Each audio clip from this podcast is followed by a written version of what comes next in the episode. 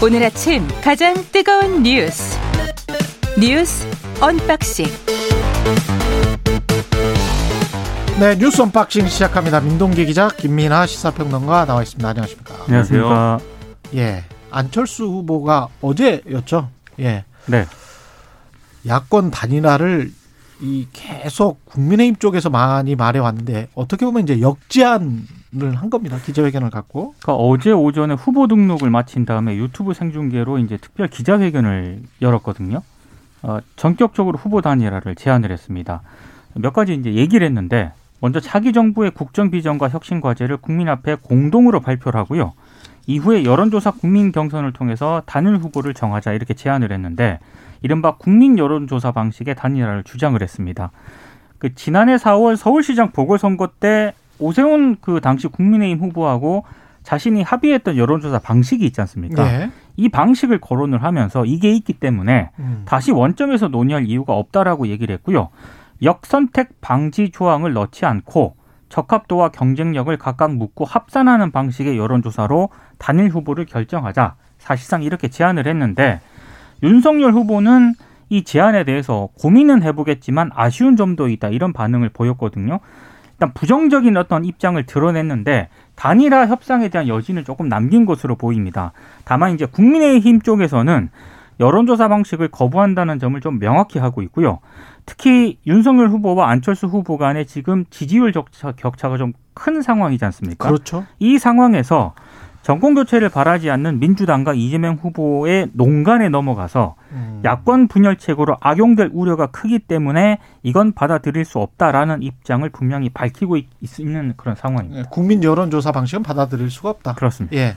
그동안 이- 어, 윤석열 후보하고 국민의힘 측에서 이제 누차 얘기했던 바죠. 단일화와 관련돼서는 여론조사라든지 이런 여러 가지 협상이 필요한 그런 방식 받아들일 수 없고 그다음에 이준석, 대, 이준석 대표가 뭐 야합이 있는 그러한 이제 방식은 받아들일 수 없다라는 측면도 얘기하지 않았습니까? 여기서 야합이라는 거는 쉽게 얘기하면 뭐 지분 협상 뭐 이런 거 얘기하는 거거든요. 예. 그런 것이 뒤따르는 방식 어떤 협상도 받아들일 수가 없다. 이렇게 얘기를 했고 유일하게 남은 어떤 방법이라는 거는 안철수 후보가 어 그냥 포기하는 거.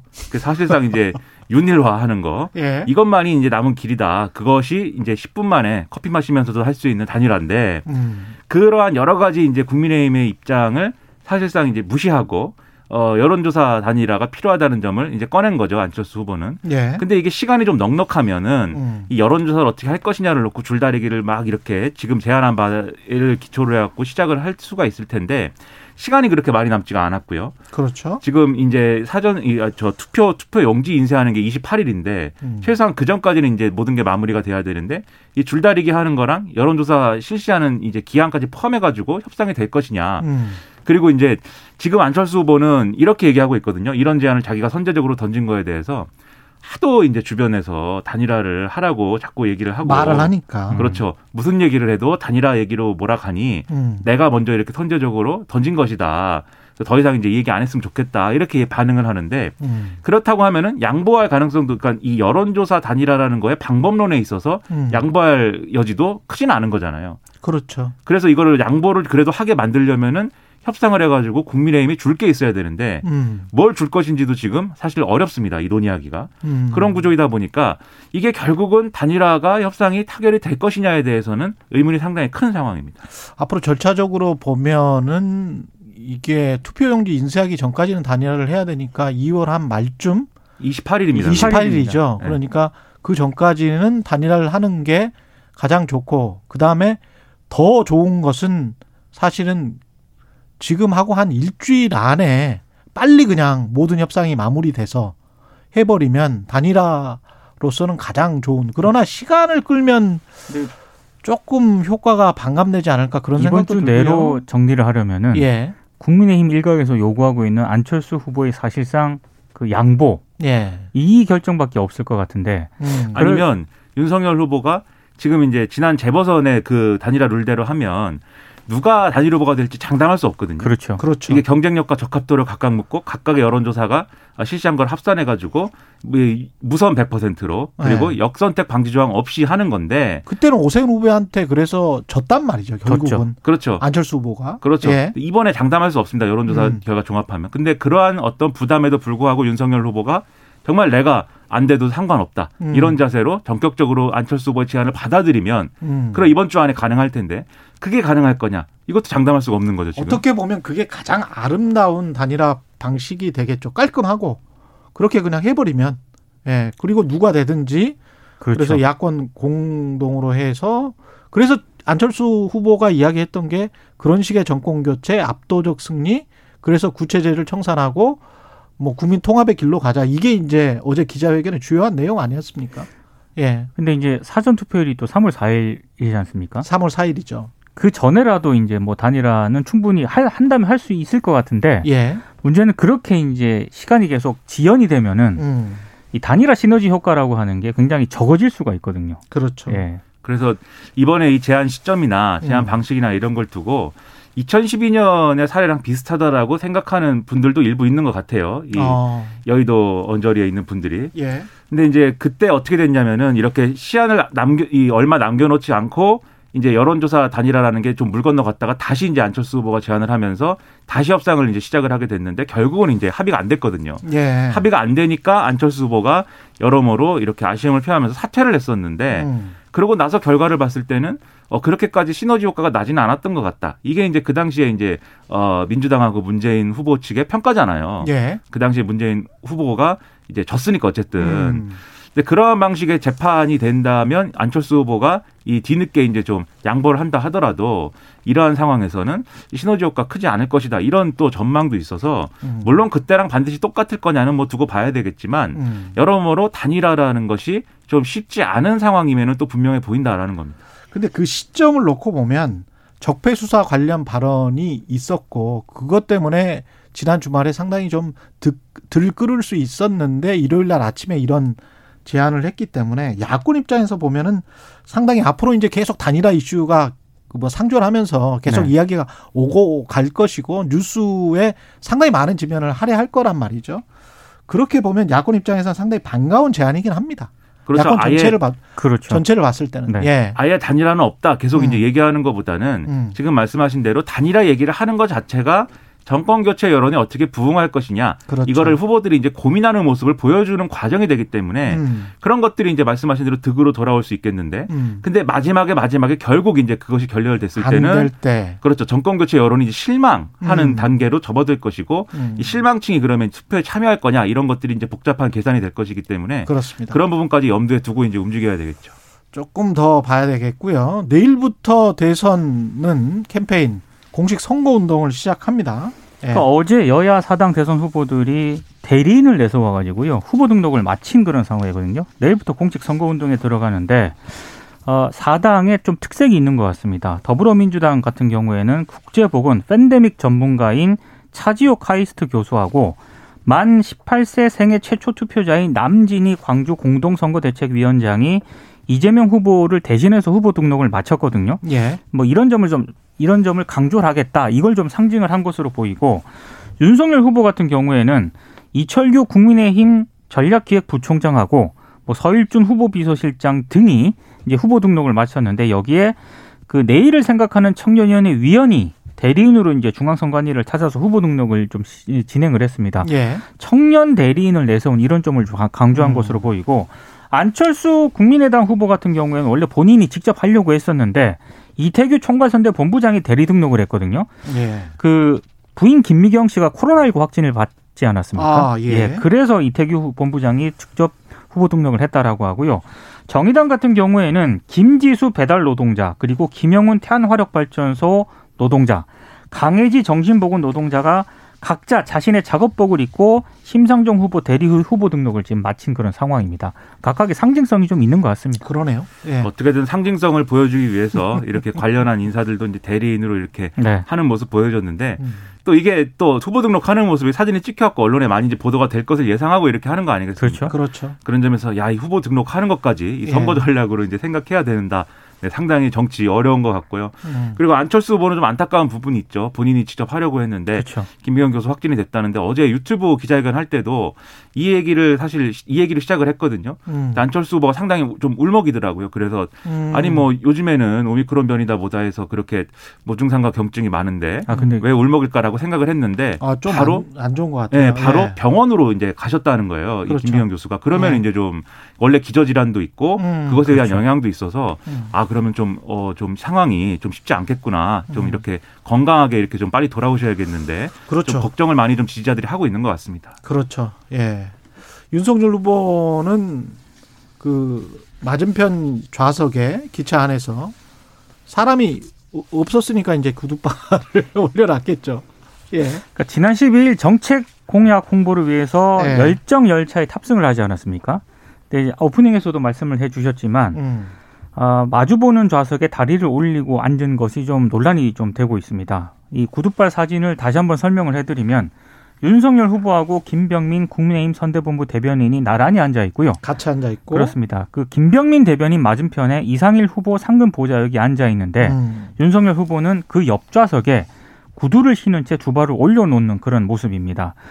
아, 해당 사진은 윤석열 후보가 지난 10일 무궁화호를 임대해서 호남 지역을 방문한 열정 열차 유세 도중에 촬영한 사진인데 이 사진을 어, 어제 이상일 전 의원이 페이스북하고 인스타그램에 업로드를 시켰거든요. 예. 논란이 일자 현재 이 사진은 삭제된 그런 상황입니다. 일단 사진에 대한 비판이 제기가 되니까 윤석열 후보는 공보단을 통해서 장시간 이동으로 인한 가벼운 다리 경련 때문에 참모들에게 양해를 구하고 잠시 다리를 올렸다. 세심하지 못했던 부분 유감으로 생각한다. 이런 입장문을 전했는데요.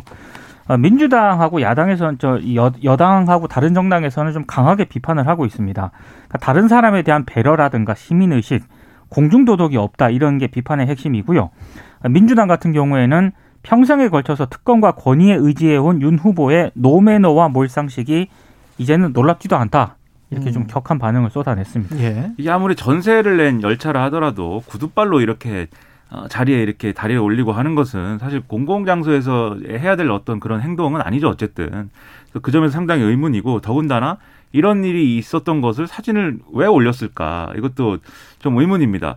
어, 왜 올린 걸까요? 뭐 모든 걸 투명하게 보여주는 것인지 이게 잘 모르겠는데 그래서 이런 것을 이런 걸 노출하면 당연히 이렇게 비판 여론이 많아질 것이고 특히 이제 윤석열 후보가 갖고 있는 그 전형적인 이미지 있거든요. 네. 이제 어쨌든 검사로서 살아왔고 어쨌든 특권층과 가까운 어떤 그러한 이 삶을 살아온 거 아니냐 이런 의식이 있는데 그걸 또 뒷받침해주는 이미지가 될 수 있기 때문에 음. 이런 행동은 첫째 하지 말아야 되고 둘째 혹시 이런 행동이 있었더라도 뭐 사진을 올리고 이런 거는 한번 생각을 해봐야 될 문제라고 생각하는데 저는 그런 생각도 들었습니다. 뭐 다리에 경련이 왔다고 하고 뭐 그다음에 이제 이제 어 앉아 있는 게 불편했다고 하는데 저는 이제 어 윤석열 후보 뭐 나이도 있고 뭐 여러모로 건강이 안 좋을 수 있지만 어 이 코어 근육을 강화를 해야 됩니다. 그래서 코어 근육을 강화를 해갖고 앉아 바른 자세로 오랫동안 앉아 있을 수 있도록 하는 네, 이런 노력을 좀 해야 돼요. 네. 예. 근데 양해를 해서 올린 것이라고는 합니다만 사진 찍을 때는 좀 내려주시죠. 뭐 이런 말은 할 수 있지 않았을까요? 뭐 이런 생각도 들고요. 저는 예. 해명이 더 논란을 확산시킨 측면이 음. 있다고 보거든요. 그냥 누차 뉴스 언박싱에서도 강조를 한 부분이지만 사과나 해명을 할 때는 그냥 깔끔하게 해야 됩니다. 그렇죠. 예, 근데 그냥 앞으로 이런 부분에 대해서 세심하게 배려하겠다, 미안하다 이렇게 하면 되는데 다리 경련이라든가 이런 부분이 음. 들어가고 또 이준석 대표 같은 경우에는 잠시 뭐 자리를 한 10분 비운 사이에 그 전에 윤석열 후보하고 한 시간 동안 앉아서 얘기를 했는데 그 잠시 비운 사이에 이렇게 된 것이다라고 해명했는데 음. 또그 사진 전후 사진을 막 네티즌들이 비교를 하면서 뭐가 해명이 맞지 않는다라고 또 비판을 하고 있지 않습니까? 예. 그러니까 그런 측면들이 오히려 논란을 더 확산시킨 측면이 있는 것 같아요. 그러니까 이준석 대표 이야기는 거기가 이제 본인 자리라는 거죠 원래는 음. 본인 자리인데 이제 자리를 비웠더니 이제 그렇게 됐더라라는 건데 뭐 또 그 말씀하신 논란이 또 이어지다 보니까 이준석 대표가 추가로 또 글을 올렸어요. 이게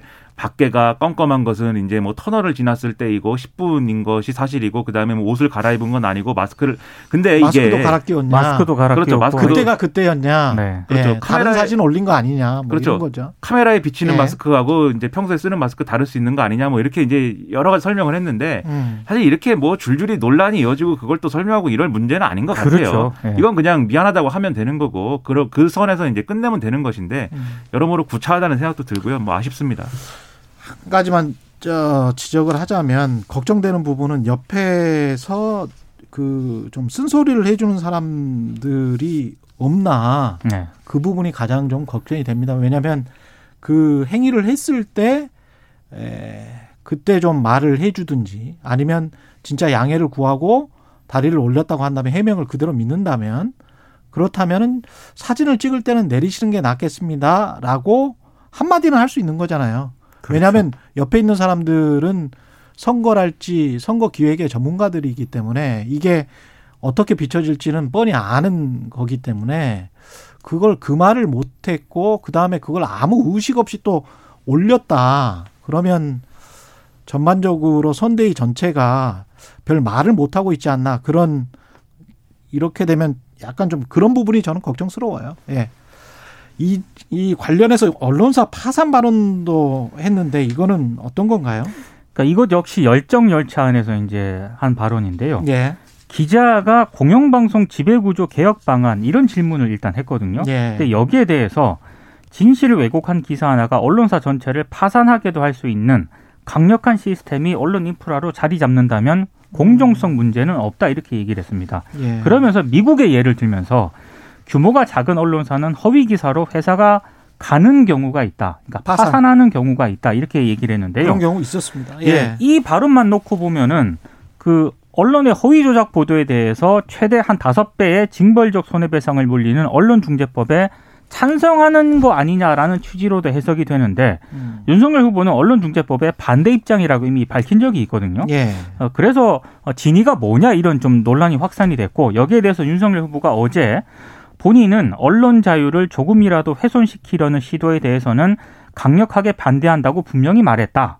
아, 다만 언론의 책임을 어떻게 묻느냐는 것은 판사의 판결과 결정으로 하는 것이지 대통령이나 정치 권력자가 뭐 정치 행정적 차원에서 언론에 대한 책임 추궁은 원칙적으로 반대한다 이런 음. 입장을 밝혔는데 아무튼 이, 이 윤석열 후보의 발언을 두고는 여러 가지 좀 해석이 좀 나오고 있습니다. 알겠습니다. 원론의 차원에서 보면은 크게 틀려 틀린 말한 건 아니라고 봐요. 근데 어, 문-. 문제는 예. 문제는 윤석열 음. 후보 평소에 이제 평소에 드러낸 언론관하고 이게 자연스럽게 연결이 돼가지고 이 원론적인 얘기에서 맞구나 이렇게 반응이 나와야 되는데 음. 윤석열 후보 어떤 이 언론에서 의혹 제기하면 여당과 친여 매체 공작이다 뭐 이렇게 반응하잖아요. 토론회에서도 그랬거든요. 이 예. 정권의 이 언론 정책의 실패는 친여 매체 공작과 뭐 이런 것으로부터 어, 완전히 친여 매체들이 하수인이 됐다 뭐 이렇게 얘기를 했고 고발 사주 의혹 때도 이제 비슷하게 반응하지 않았습니까? 이런 공작을 하려면 메이저 매체를 통해서 해라 이렇게 얘기해서 논란이 되기도 했는데 이런 점하고 엮어서 보면은 이게 굉장히 위협적인 발언이다 이렇게 받아들여질 수도 있는 거거든요. 예. 그래서 평소의 발언과 대응을 이 발언에 맞는 방식으로 했으면 좋겠습니다.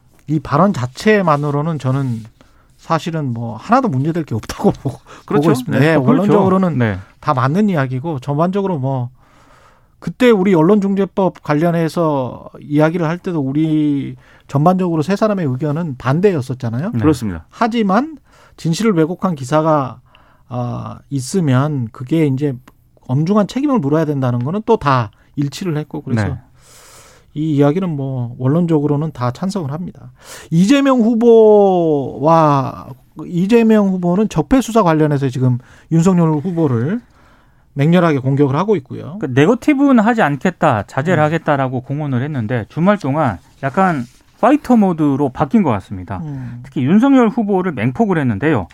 특히 이제 그 적폐 수사 발언 있지 않습니까? 이거와 관련해서 5년 동안 할 일이 태산처럼 쌓여 있는데 이 아까운 시간을 사적 보복을 위해 쓰고 상대를 괴멸시키는 정치가 있어서는 안 된다라고 이제 비판을 했고 그리고 노무현 전 대통령을 다시 언급을 하면서 어 조그만한 것이라도 뭐 침소봉대에서 민주당을 완전히 괴멸시켜 버리겠다. 이런 의사를 표명하는 정치 집단들이 우리 미래를 제대로 이끌어갈 수 있겠느냐 이렇게 비판을 했습니다. 특히 지난 12일 충남 천안하고 세종에서 연설에서는요 윤석열 후보에 대해서 검사 나부랭이라고 얘기를 했거든요. 어. 예, 상당히 격하게 지금 반응을 하고 있고 일부러 그 단어를 넣은 것 같은데요. 아, 그래서 이제 조금 이제 뭐 윤석열 후보 개인과 관련한 의혹들도 주말 동안 정면으로 제기를 했고요. 음. 김건희 씨 도이치모터스 주가 조작 의혹에 대해서도 이제 정면으로 거론을 했는데 아무래도 지난 2차 TV 토론하고요. 그 윤석열 후보의 적폐 수사 발언 있지 않습니까? 예. 이 발언 이후에 일부 여론조사에서 지지율이 약간 소폭 상승을 한 것으로 지금 음. 나오고 있거든요. 그래서 지지층 결집을 좀 유도한 노리는 노리는 그런 발언 아니냐라는 해석이 나오고 있습니다. 음. 그동안 이제 이재명 후보가 악순환이었던 게 뭐 이 지지율이 뭐 박스권에 갇혀 있다 뭐 이런 평가 많이 나오지 않았습니까? 단순히 그것만이 아니었죠. 근데 그렇죠. 예. 그, 그게 이제 왜 그런 현상이 계속 이어지는 거냐면은 음. 결국 이제 여러 가지 국면들이 있었지만 여러 가지 논란 때문에 지지층의 결집도가 이완이 됐고 그렇죠. 지지층 결집도가 이완이 되면서 중도 공약을 할 수 있는 여러 가지 기회들을 또 갖지 못하고 음. 중도 공약이 제대로 안 되니까 아 이재명으로 못 이기는 건가 이런 의문이 또 커지면서 음. 또 지지층의 이완이 일어나고 이게 악순환이에요. 예, 집, 집도끼에 완벽한 단속이 있었어야 되는데. 예. 그렇죠. 근데 그거를 했다고 생각했는데 대장동 개발 의혹이라든가 김혜경 씨 의혹 이런 것이 그렇죠. 다시 이제 지지층 이완으로 왔기, 왔기 때문에 그렇습니다. 이번에 이 이슈를 가지고 지지층을 다시 재결집시키고 음. 그 다음에 오늘부터는 중도 층 공략으로 나가야 되는 뭐 그런 전략인 것이죠. 그렇죠. 근데 이게 지난주에도 말씀드렸는데 이 얘기가 분명히 지지층 결집에는 효과가 있는데 음. 이게 장기화되면은 오히려 역풍으로 다시 어 부정적인 의미로 되돌아올 수가 있습니다. 그렇기 계속 때문에 물고 늘어지는 모습은 안 좋다. 그렇죠. 일단 네. 윤석열 후보가 정리를 일단 했기 때문에 음. 그 수준에서 이제 좀 마무리가 돼야 될 이슈인 게 예. 이거 계속 얘기하면 또 이 대선 끝까지 이게 이른바 좀 민주당이 변화했고 그 변화를 이재명의 리더십으로 이끌어냈다 이런 평가가 음. 있었어야 되는데 그게 아니라 민주당이 어, 이게 이전에 그 방식이다 이 이른바 추용 갈등이라고 하는 그런 상황이 음. 벌어질 때랑 비슷한 얘기 아니냐 이렇게 받아들여지면 중도층의 중도 확장에 이제 걸림돌이 될 수가 있습니다. 그렇기 음. 때문에 미래를 얘기하고 이재명의 민주당이 뭐냐 이걸 이제 좀 만들어 나가는 게 필요하기 때문에 이게 있겠습니다. 단기적으로는 좋은 전략일 수 있겠지만 장기화되면은 누구에게도 좋은 전략은 아니다라고 생각합니다. 예. 예. 질병청이 백신 4차 접종 계획 발표했다. 이거 잠, 잠깐만 예. 소식만 전하고 마무리 짓죠. 오늘이 이제 예. 고위험군에 대한 4차 접종이 시작이 되는데요. 그 구체적인 어떤 그런 이제 4차 접종 계획을 발표를 하거든요. 예. 어, 일단 뭐 4차 접종을 하는 거는 뭐 다들 괜찮다고 생각을 하지만 또 유럽이라든가 이런 일부에서는 지금 기존 백신을 반복적으로 이 추가 접종하는 전략이 모르겠죠. 예, 그거에 대해서는 약간 좀 찬반 논란이 좀 있는 것 같습니다. 여기에서 가장 앞서 나가는 이스라엘 같은 경우도 지금 보니까 확진자가 뭐 2만 명 나오고 사망자도 한 3, 40명 나오는 거 보니까 네. 우리로 치면은 뭐 엄청난 숫자가 지금 나오고 있거든요. 그래서 그렇죠. 가장 앞서가는 나라가 계속 이러니까 4차 접종을 하, 했던 나라거든요, 지금. 그러니까 4차 모르겠어요. 접종이 일반적으로 예. 했을 때 유효하냐에 대해서는 대체적으로 전문가들도 지금 상황 그렇게 볼 수 없다라고 판단하는 것 같습니다. 음. 다만 이제 이제 이 지금 이 접종이 이제 이 고위험군의 경우에 특히 고령층의 경우에 어 3차 접종까지 해도 항체 형성이 이제 어 목표한 바대로 안 됐을 가능성 이런 것들을 일부 전문가들이 얘기를 하면서 그럴 경우에는 그분들에게는 4차 접종을 하는 게 다른 일반인들이 3차 접종하는 거랑 비슷할 수 있다. 이 전제를 가지고 지금 논의를 하겠다는 거거든요. 예. 그래서 이 결론은 뭐 물론 전문적인 어떤 이런 상식에 반해서 나와야 되겠지만 결과적으로 전 국민에게 뭐 4차 접종을 한다거나 이런 것은 아직은 논의할 단계가 아닌 것 같습니다. 알겠습니다. 뉴스 언박싱 민동기 기자 김민아 시사평론가였습니다. 고맙습니다. 고맙습니다. KBS 라디오 최경련의 최강시사 듣고 계신 지금 시각 7시 45분입니다.